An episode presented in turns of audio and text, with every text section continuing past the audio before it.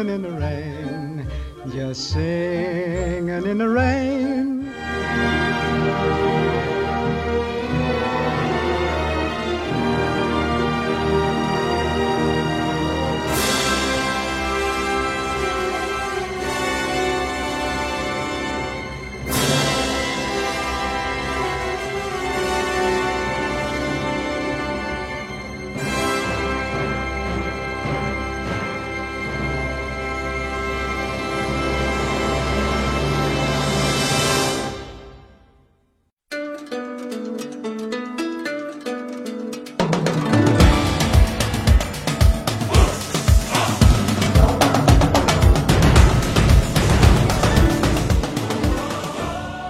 欢迎大家来到我们最新一期的震荡波节目。在今天的节目中呢，我们将会为大家介绍一下最近刚上映的《功夫熊猫》的电影音乐。记得在上一期节目中，我们为大家啊请来的是我们影乐制的另外两位作者啊，孙新凯是 Hans Zimmer 的音乐的微博博主，他是寂寞脑残粉；另外一位呢就是 Frank 啊蛇在足矣同学，两位给大家打个招呼。脑残粉给大家打声招呼，Hello，大家好，大家好，我蛇在足矣。相信收听我们播客节目的很多人也应该看过了这部电影，因此呢，我们所有的节目内容是毫无保留的就剧透干净了哈。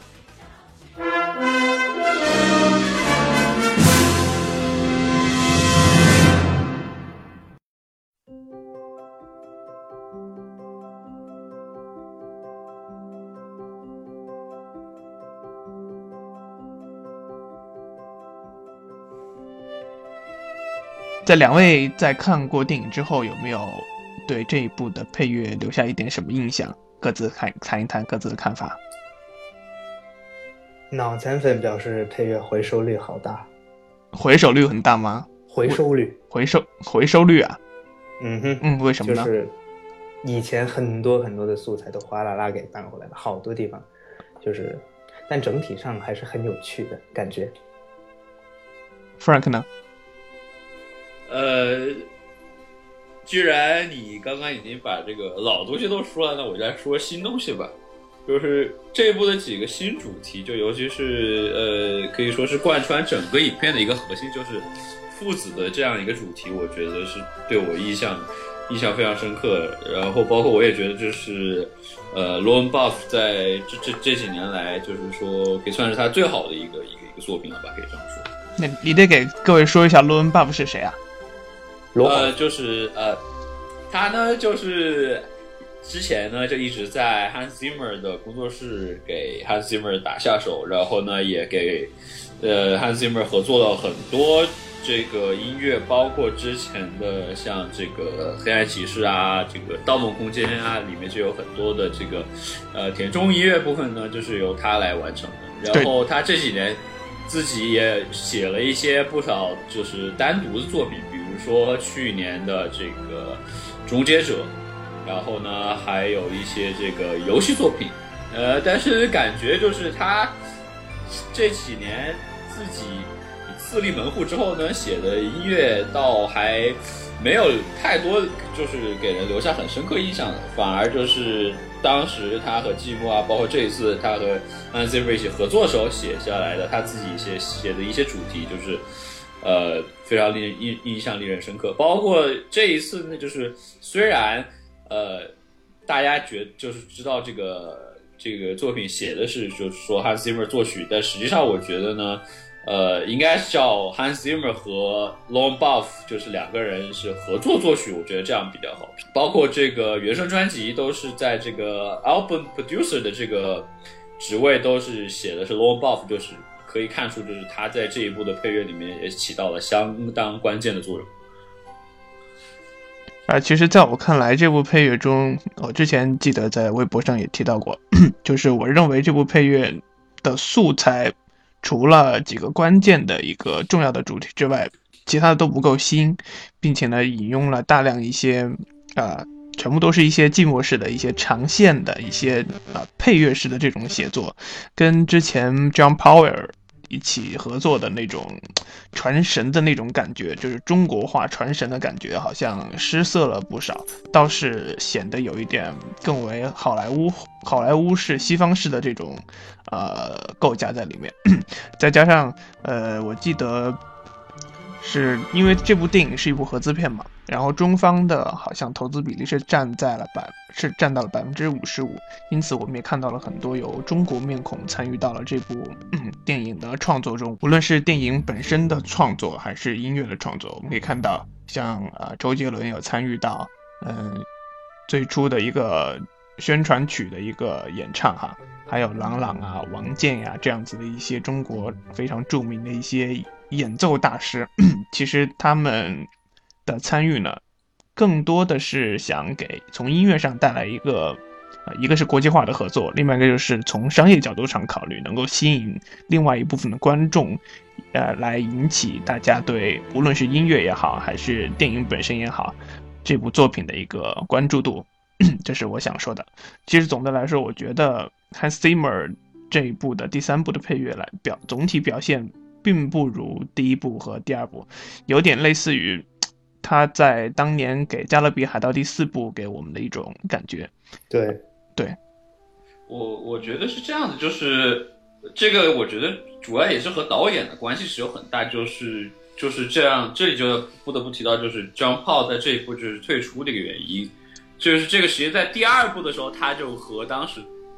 那个导演就是产生一定的矛盾，就是导演呢，因为就是对第一部的配乐很自然是很满意，所以呢就一直就是拿这个第一部的老配乐，然后呢来来来逼着他们去就是照搬嘛。所以张炮呢就是和就是非常讨厌这种行为，所以在第二部就就是和导演就闹得很很不愉快，所以这一部就干脆就给退出。所以从这部的。大量的使用前两部的音乐素材，我觉得这个也能从一个侧面就是证实，就是说确实这个，呃，导演就是很喜欢就是来回收利用这个已经存在的这样的一个这个配乐素材吧。包括你提到的这个《加勒比海盗》第四部，就是同样也是有这么一个问题。所以，呃，这个我觉得也是在现在这种呃系列电影里面这种。尤其在续集中间就经常出现的这样的一个一个现象，就是导演总是很喜欢拿这个之前的系列已有的素材，然后呢就是非常喜欢，然后呢就就就就总是想用这些老素材，结果导致的这个新的素材呢就就不太出彩了。那么在啊，我们大概谈完了一下我们三个人哈对这部电影的一个。大体印象来看呢，我们应该把头两部跟各位在座的各位先捋一捋哈，因为之前记得呃零八年的时候上映了第一部，然后呢是在一零年的时候是是一零年吧上映了第二部。一一年吧。啊一一年一一年。一一年是一一年。上映了第二部。啊 其实我个人认为哈第一部的一个创作整体来讲其实在一个摸索阶段。呃，之前我了解到的内容就是说，第一部呢是有很多中方的一些啊音乐家参与到了呃一些配器的创意啊，包括音乐这边的一个音色啊、采样啊、技术这样的技术支持的这个部呃这个部分，其中比较著名的像李新草啊，还有一些几个著名的民乐专家都有参与到呃整个音乐的一个构思在里面，因此我们。并且包括，呃，整整个配乐也是在北京的国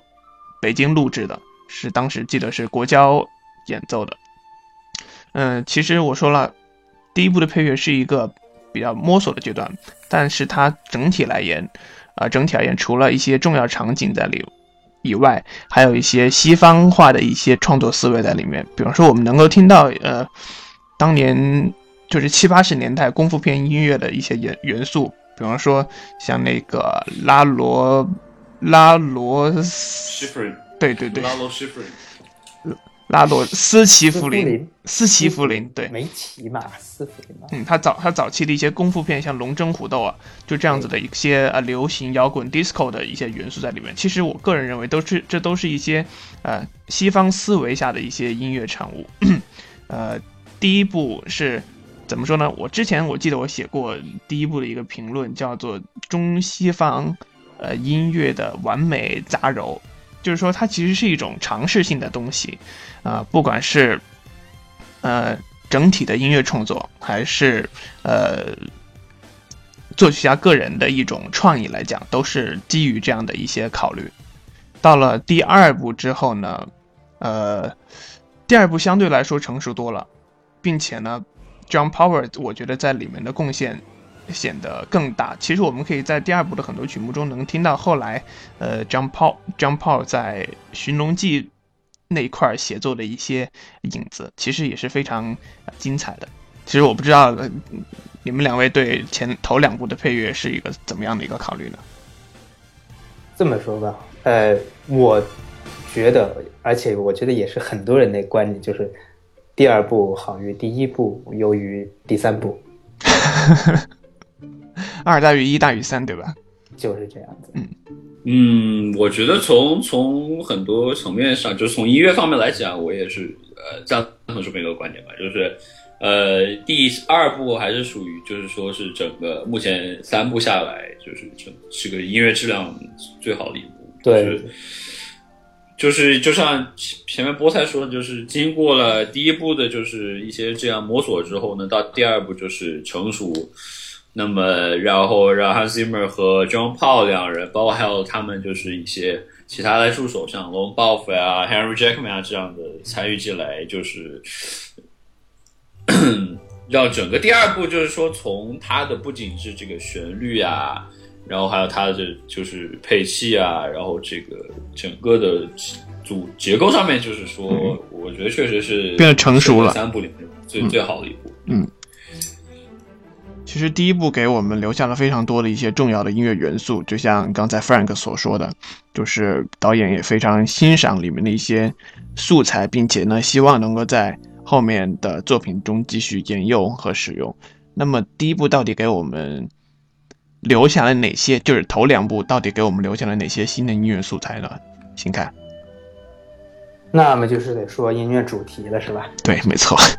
不是音乐主题吧？呃，在第一部一开始，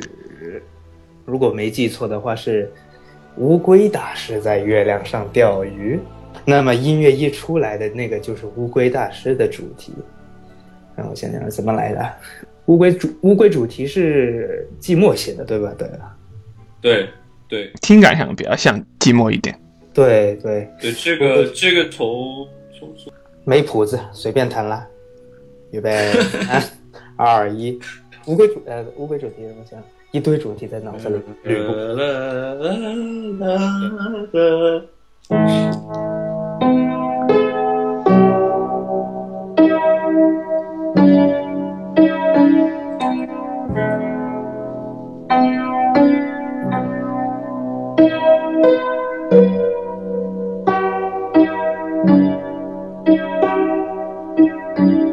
这样吗？那对，没错。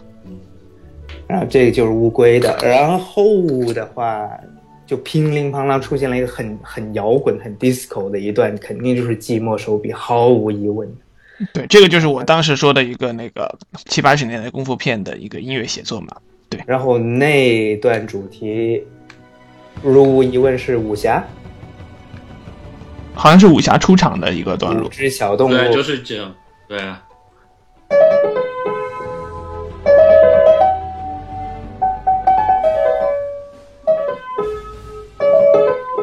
是这个，对，没错。嗯，然后就到阿宝，阿宝那个其实挺可爱的。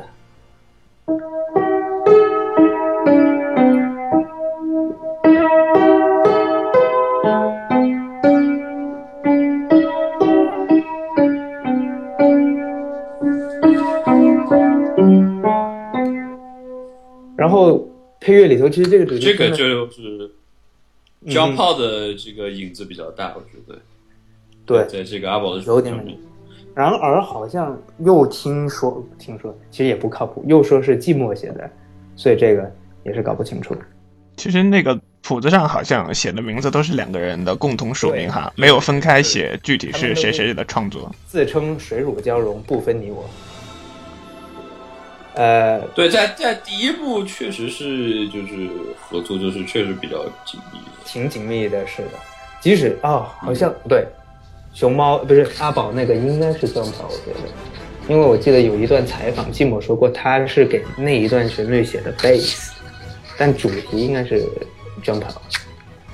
那段主题其实，在电影里头变化还是挺好玩的，有很多就是不同的小小改变的小变奏，好像比如说吃东西啊、出糗啊，它会变成，呃。这样子感觉，然后还有谁的主题呢？还有一个很就是很喜庆的，就是特喜庆的，就是有种那种胜利的感觉啊，敲锣打鼓的，小村子的一一群猪牛羊一起出来跳跳跳的，是是像是这样的东西。这段东西其实真的好中国，我觉得写的。就是对啊，就是呃很，就是像那种非常带有乡气息的那种感觉，而且就是那种三个音，然后每个音接着前一个每每一段接着后就是前面弹的那个音的尾巴那种一串串的结起来，其实挺就是挺地道。标尾，不要尾，对。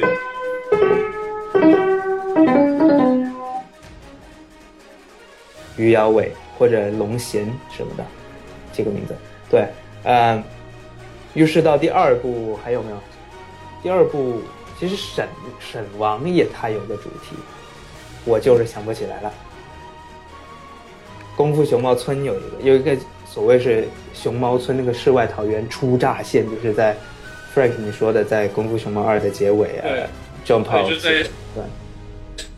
就是在动画的结尾，然后呢，就是穿过，呃，这个各种云雾啊，然后，然后就是一个很快的一个蒙太奇，然后最后就是我们看到了这个卧龙宝阿宝的，对，对，就是阿阿宝的父亲在那个一个世外桃源，就是在这一步我们看到这个熊猫村，然后他忽然发现自己的儿子在活着，就在。第二部的专辑里面，就是在叫《My Fist Hungers for Justice》的后半段，就是那段。然后呢，这这个对那一段就是当时 John Paul 写的啊一个熊猫村的主题，但是在这一部其实也有短暂的提到，但是呃这一部的主要熊猫村主题还是以 o f f 写的一个新的呃主题。那么各个来说一下。旧的那个是因为旧的那个挺明显的，就是头一段跟驯龙完全一样的。嗯，对，驯龙的那个 bug 博客主题。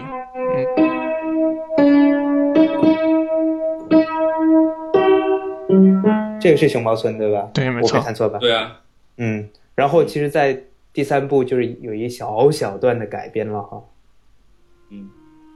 然后。好像是用当长第三部是用长笛单独独立演奏出来的一个一句还是两句，就在配乐里面有呈现。一个体一下，然后第三部的熊猫村主题啊，就是好像给我的印象，熊猫村这个世外桃源那个音乐上用女生合唱特别多，对，很那种很梦幻、很神、很神圣的那种感觉。它的那个主题就是整个就是女生合唱，哒哒哒哒哒。然后还有，我觉得还有一个小气功动机的，在电影里，就是嗯，一个稍微略电子对人声的处理，但是还是对女生合唱的处理，就是那那那那那那那，天哪，我唱的太难听了。对对对，哦，那个那那个就是对我我一，他就是有点用 Steve Reich，就是史蒂夫·莱奇，就是那个一个非常常用他的一个一个技法写的。嗯哼，对，那段就是在几几次用功的时候都会，在一开始是在那个卷轴回忆凯跟乌龟大使历史的时候首次出现的，然后后来用气功的时候又来了一次。对，那个就是如果大家就是如果听过莱奇的那些剪极简主义他的极简主义作品的话，就对对这种技法应该不会很陌生的，就是这样的一个人生的一个非常短的，然后进行不停的重复。完了，这个就是到父与子了。嗯，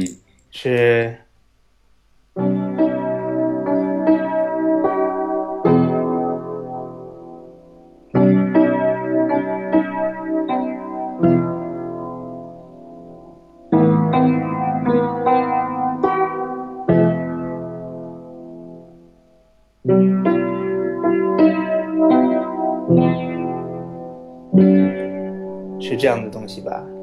对对对。然后这一段其实真的是在第三部配乐用的很多，用就是两父子一出现，基本上都是有。对啊。倒是有一段觉得特别有意思的就是他妈妈送他走那一段，倒也是用这个主题。所以我觉得这个就不仅是父子了，其实就是一个熊猫一家的嗯亲情主题类似。但是但是哎，但是那个他妈送他走。走的那一段就是在第二部里面也出现了，就是完全一样的画面。我记得就是，倒是对比一下这个问题有待商榷。我觉得我记得画面十分相似，但还真不知道是不是一模一样的画面。我发现我因为我我回去看了第二部，然后我发现就应该是完全用的是一样的画面，但是音乐音乐可能音乐其实不一样。对，我来个题外话啊。我看好，我记得我看好像国语配音的时候，发现嘴型也是对上了。我是不是孤陋寡闻？那他们是不是从就是做了一版专门给国语配音的？好像我有看到过这样的报道。对，口型，好了，得到印证了，很开心，不是我错觉。嗯，呃，好了，爸爸跟儿子说完了，就到凯，不对，叫什么？天杀。复仇之手，嗯，凯的凯的主题 其实很有趣，它不是寂寞原创的，它是用梦龙乐队的一首叫《应该很抱歉》，I'm so sorry，对，用那首歌的前奏，就是噔噔噔噔，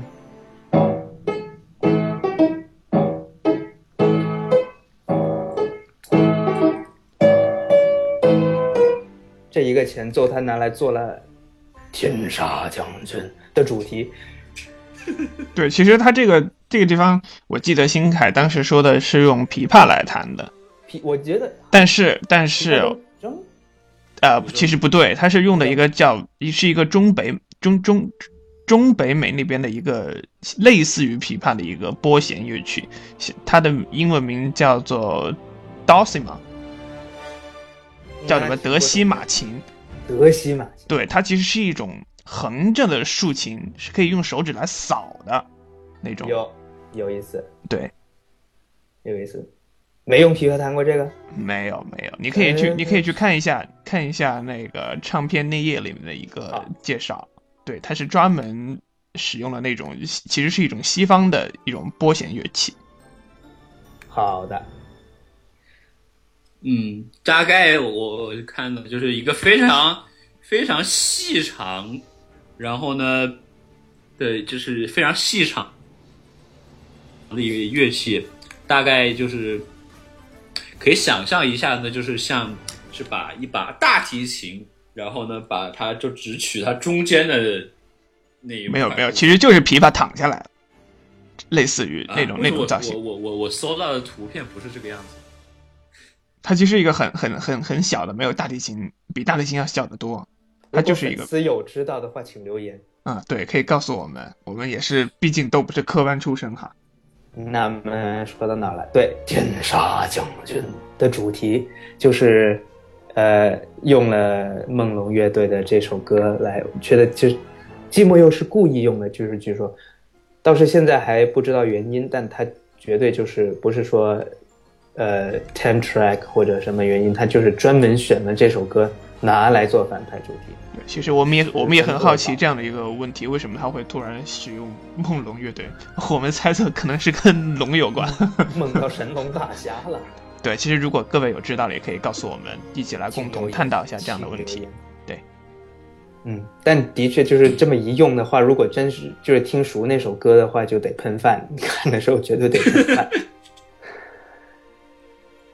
对啊，就是包括在在你之前写的那个乐评里面，也就讲到，就是他很喜欢，就是拿这种现有的一些呃其他的一些音乐素材呢，然后把它来这么恶搞一下，然后呢化为己用，对对对吧？就是包括你乐评里面提到，就是马达加斯加里面用那个黄金三镖客的那个，对啊，包括包括还有就是。他之前给那个蓝哥那个动画片写的里面也是把那个呃女武神骑行啊和这个蓝色多瑙河都拿来这个恶搞了一下。对啊，季莫挺喜欢在音乐上玩恶搞的。其实，尤其像这种动画片。其其实除此之外，我觉得除了它的一种恶搞成分在里面哈，他还有一。他还有一个创作的一种习惯，怎么说？他比较喜欢把一些现有的一些音乐主题给拆分，然后来取其中几个解构主义。对对对，比方说很很简单，我们可以举一个他早期的，也不是早期作品，前几年的作品，就是那个《钢铁之躯》，就是呃，我们都很知道那个约翰威廉姆斯有一个超人的主题，呃，他是也是解构了约翰约翰威廉姆斯。的那个主题来，对，他是挑就挑了几个五个主音，噔噔噔噔，你可以先把超人主题这这，超人就是威威威汉，等等，威廉姆斯那个是，就他用的是这个，对，没错，对，变成了，变成这样子。对，它其实是用了，就是它这一个主要的一个音，错。对，就是在第三部这样一个是也体现的非常明显，就最最主要就是他把前头一部头两部的一个主题这样子的解构之后，用到了第三部的一些这场景配乐里面，其实就可以。来代表就是像传统的电影音乐写法那样子的一些人物主题、事件主题这样子的一些做法。嗯，哎，说到解构这个东西，还有一个好玩的一个小彩蛋，那个空腹空腹 fighting 那首歌，它里头不是有个呃哼哈的一个合唱嘛？对，那个哼哈用在了一开始他们去点餐的那一段，他跳上云里头把那个云的龙的脑袋切掉了，那个功夫 fighting 那句哼哈在那里出来了一下。这个是个很冷的发型，请请忽略我。完了完了，说回《功夫 fighting》那首歌啊，在结尾就是一群猪大婶啊、牛大婶啊、兔大婶啊，在广场跳广场舞的时候啊，就那首歌就出来了。然后不知道有没有人发现那个合唱的歌词是中文的呢？对我当时很好奇，但是我感觉他发音好像不是很标准，感觉是。不知道是不是西方的乐队合唱团在唱？我觉得他是就是上海的一个合唱团，罗西罗西罗西音乐工作室合唱团。上海罗西音乐工作室，对这个就是如果看大家看的是国语配音的话，就是不要觉得这个就是呃只有国语配音里面就是才是这样，是它就是所有版本的就是。上映版本都会有这样子。三，它的这个这一段音乐都是用的是这样的一个中文的合唱。对我我估我我 Google 了一下，好像并没有找到这个合唱团的资料。对，可能是临时拼凑啊，或者是一些有可能啊这样子的一些组织。所以说，我们可以从在这部第三部选包里面能够听到更多的一些。中国的元素在里面，即包括，呃，我身边的一些朋友也参与到，呃，第三部的一些音乐创作，嗯，包括的民乐的一些采样啊之类的在里面。对，就是那一段那个跳舞的那一段。对，那一段那舞。对，那那个叫那一段就是，他就是 Mames Ribbon Dance，就是这这一段呢，就是 Long Buff 和那个王王宗贤、王宗贤一起合作的。对，觉得 Long Buff 应该写的就是前面那一段父子的那段蒙太奇，嗯，然后后面一整段跳舞的话，应该就是王先生写的。其实王先生很早就跟寂寞有过合作，我记得当时他在九十年代的时候和寂寞有合作，就是给他跟跟寂给寂寞就是一些呃做做这个呃助手，然后帮助完成了一部那个一个纪录片，对，关于二战的一个纪录片，叫 One 二战那个 One for Day 还是是。对，就好像如果我没有记错的话，就是还是一个有关这个犹太人大屠杀的这样一个。嗯，没错，那部唱片好像那那部配乐好像就发了一张啊，For Your Consideration 的一个版本。对对对，嗯么，说到才女的中国人的话，当然有大家大家知道的郎朗啊，然后其实还有王健，王健对拉大提琴的王健大提琴家。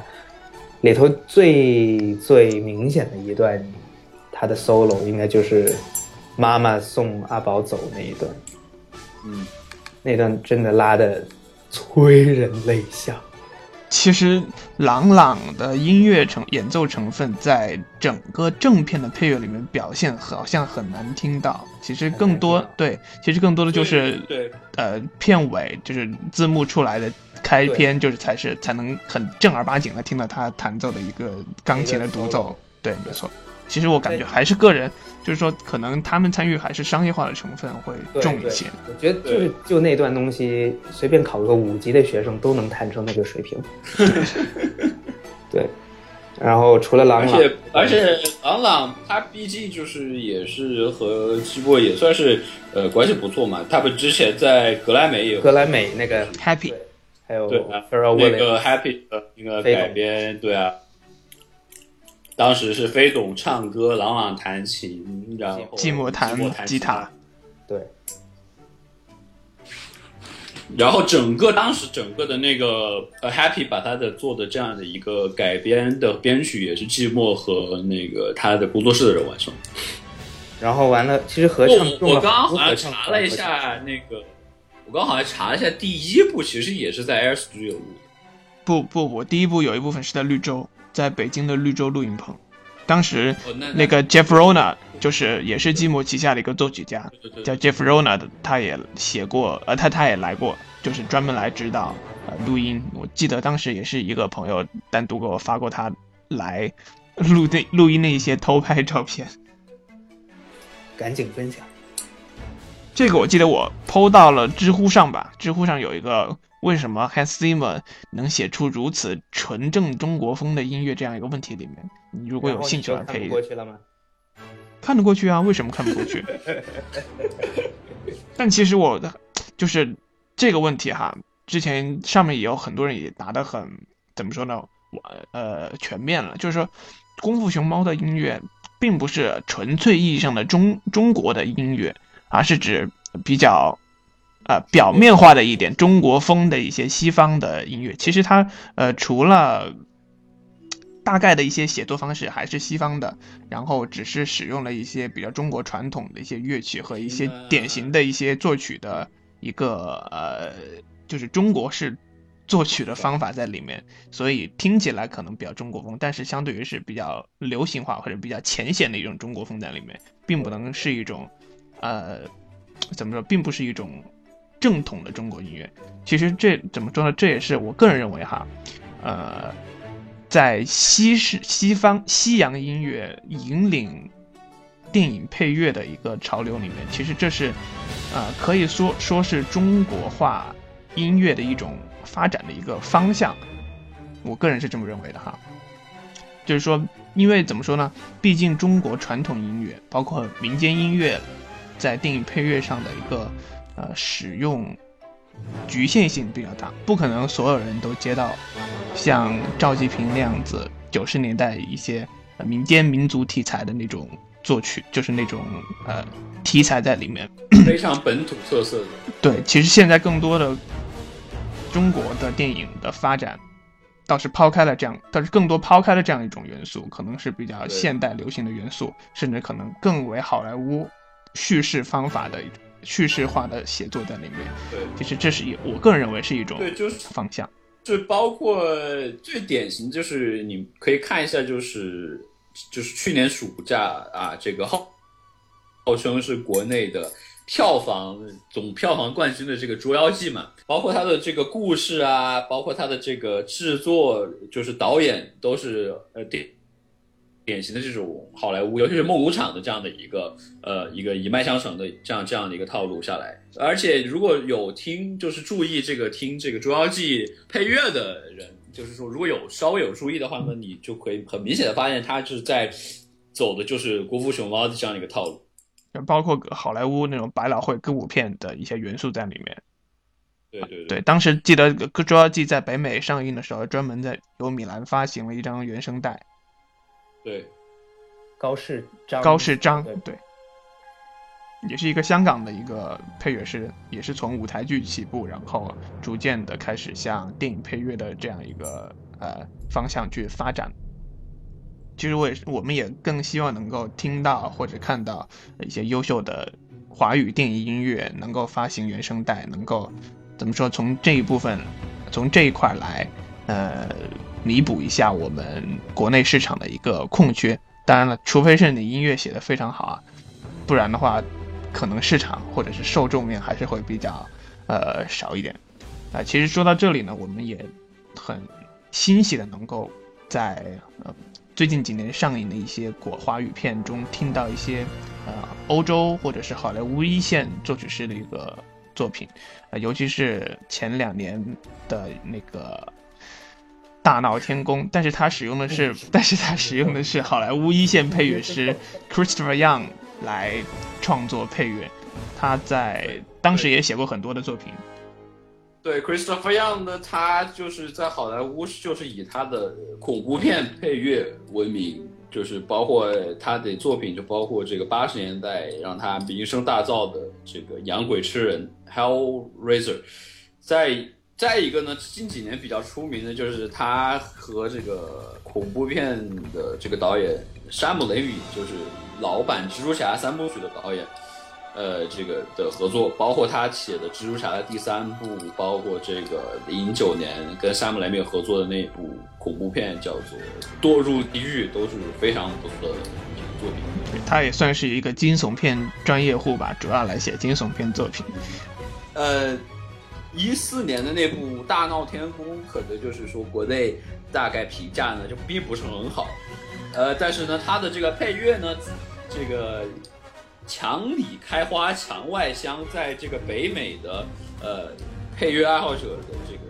呃是这个这个群体中你们，那却却就是说产就是这样都是获得了一致的好的非非常好的这个评价，就是还是拿到了这个当年的这个国际配乐评论家协会的最佳动作片配乐奖。是，并且在去呃今年年初，就是一月份的时候，发行了《大闹天宫》的原声带，哈，是 Intrada 公司发行的限量版。嗯，然后，然后在今年马上就是春节要上映的这个《三打白骨精》呢，也是他回就是回归配乐，所以。所以，我们影月志就是这个吧？对，所以我们影月志在前两天特别委派我们 Frank 同学到 Christopher Young 的工作室去采访了他，并且呢，针对，并且针对《三打白骨精》这部配乐，包括之前的那部《大闹天宫》，做了一个独家的专访。我们可以从他的采访中得知，啊，可能。第二部的音乐比第一部的音乐更为优秀，并且更具中国化的一个特点。我不知道 Frank 有没有什么料能够透露一点点给大家。这个大家就是还是等着我们把这个采访内容整理出来嘛，就是可能尽尽我们这两天尽快就把它发出来，就不用吊大家的胃口了。那对，我们也会在。也许。然后呢，就是有一个小小的消息呢，就是呃，根据作曲家本人的确认，就是说，呃，这一次不会再让大家等两年才能听到他的这个原声碟，就是在未来的两三个月呢，同样是 Intrada 公司就会发行《三大白骨精》的这样一个配乐。所以呃，大家如果对 Crystal 非常非常喜欢，或者觉得他对他的这个音乐很有信心的话呢，就是还是可以去关注一下这部影片的。那么他们的采访也也会在电影上映的一到两天内，我们会在我们的公众号上面啊刊出。其中不仅有对音乐本身的一个访谈，还有包括音乐制作上，我相信对呃，包括很多音作曲就是业内的一些人士，无论是呃电影音乐啊，还是电影产业这一块的人士，都会有一定的可能会得到一定的一个帮助吧。那么。这期影乐日呢，也是我们在羊年它的最后一期。嗯，Frank 虽然身在北美哈，但是也有一颗中国心。然后我们的脑残粉孙兴凯现在也在国内正在享受春节的假期。那么我们三个人也是借此机会哈，能给大家拜一个年，希望大家在猴年的新来的猴年。猴年里啊，呃，万事如意，新春大吉，然后能够听到，对，Frank 有有没有什么祝福？猴年猴赛愉快，猴赛雷好，然后并且能够听到更多的优秀的，不管是华语还是呃好莱坞、欧洲这块的电影配乐哈。那么我们今天的震荡波也到这里了。我们也希望在不久的几周内能够跟大家再次见面，来为大家介绍新的电影片种。那么就先这样吧，各位再见。再见。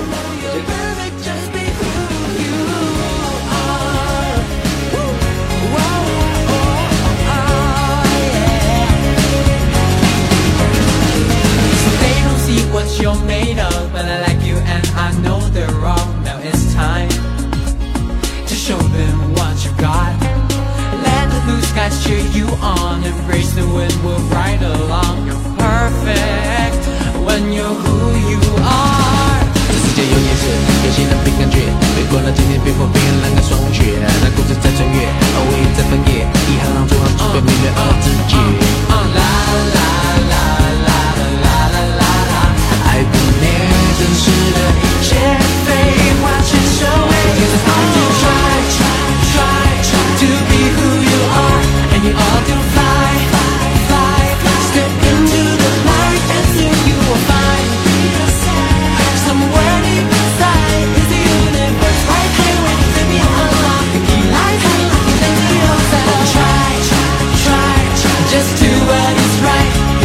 so high.